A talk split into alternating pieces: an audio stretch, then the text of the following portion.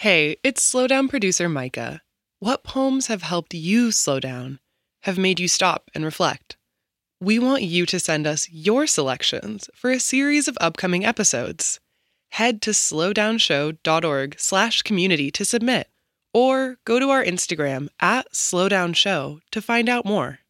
What's up? It's Major.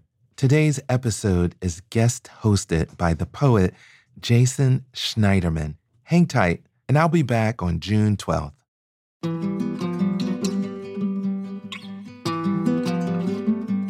I'm Jason Schneiderman, and this is The Slowdown.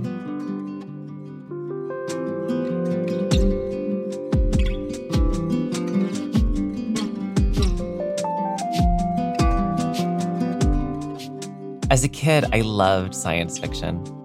I grew up reading short stories by Ray Bradbury and Isaac Asimov and watching Doctor Who and The Twilight Zone. I saw science fiction as a series of thought experiments a way to talk about the world's problems at an emotional remove. Star Trek addressed race in America in the 1960s so powerfully that when Nichelle Nichols, who was playing science officer Lieutenant Uhura, told Martin Luther King Jr. that she wished she could be marching with him, he replied, You are marching. You are reflecting what we are fighting for.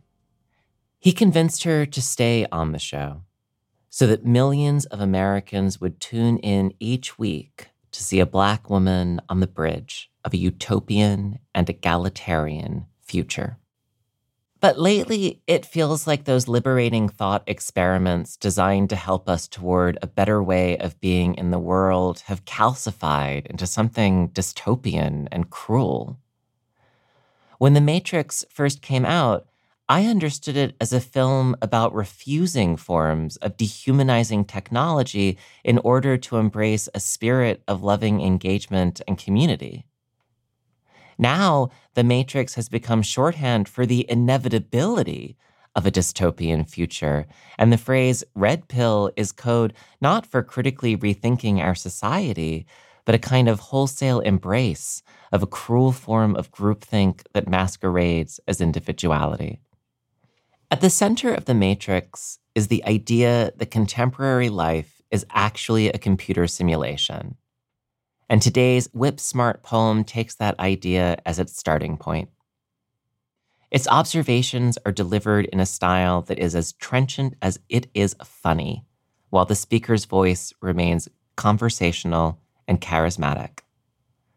The speaker looks at the oddly contemporary problem of people who can't tell the difference between life and art. Instead of asking, How can this help us rethink our reality? They ask, What if it were real? Simulation Theory by Leigh Stein.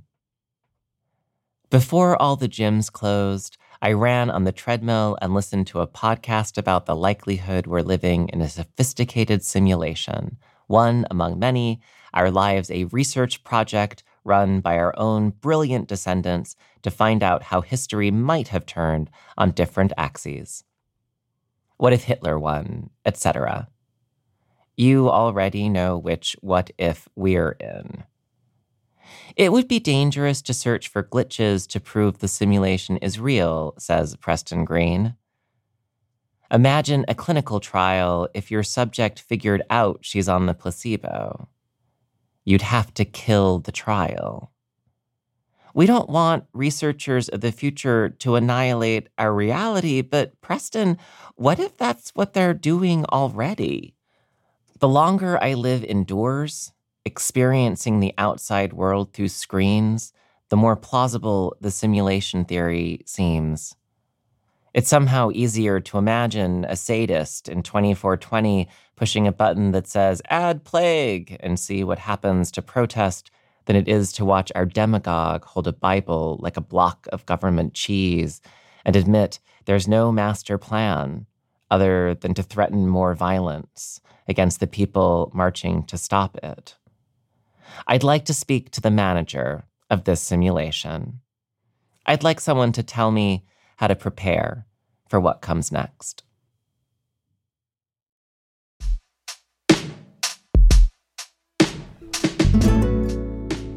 The Slowdown is a production of American Public Media in partnership with the Poetry Foundation. This project is also supported in part by the National Endowment for the Arts on the web at arts.gov.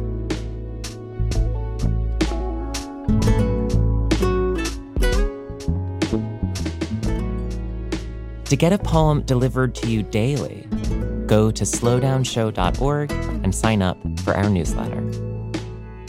And find us on Instagram at slowdownshow.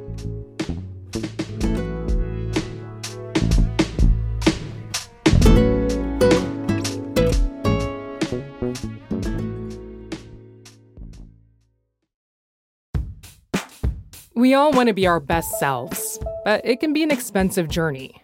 From experimenting with alternative medicine, I was working with a natural, holistic nutritionist and never really thought about the cost. to splurging on fast fashion. I was spending like all my tips. I was definitely spending like $200 a week. I'm Reema Khrais, host of Marketplace's This Is Uncomfortable.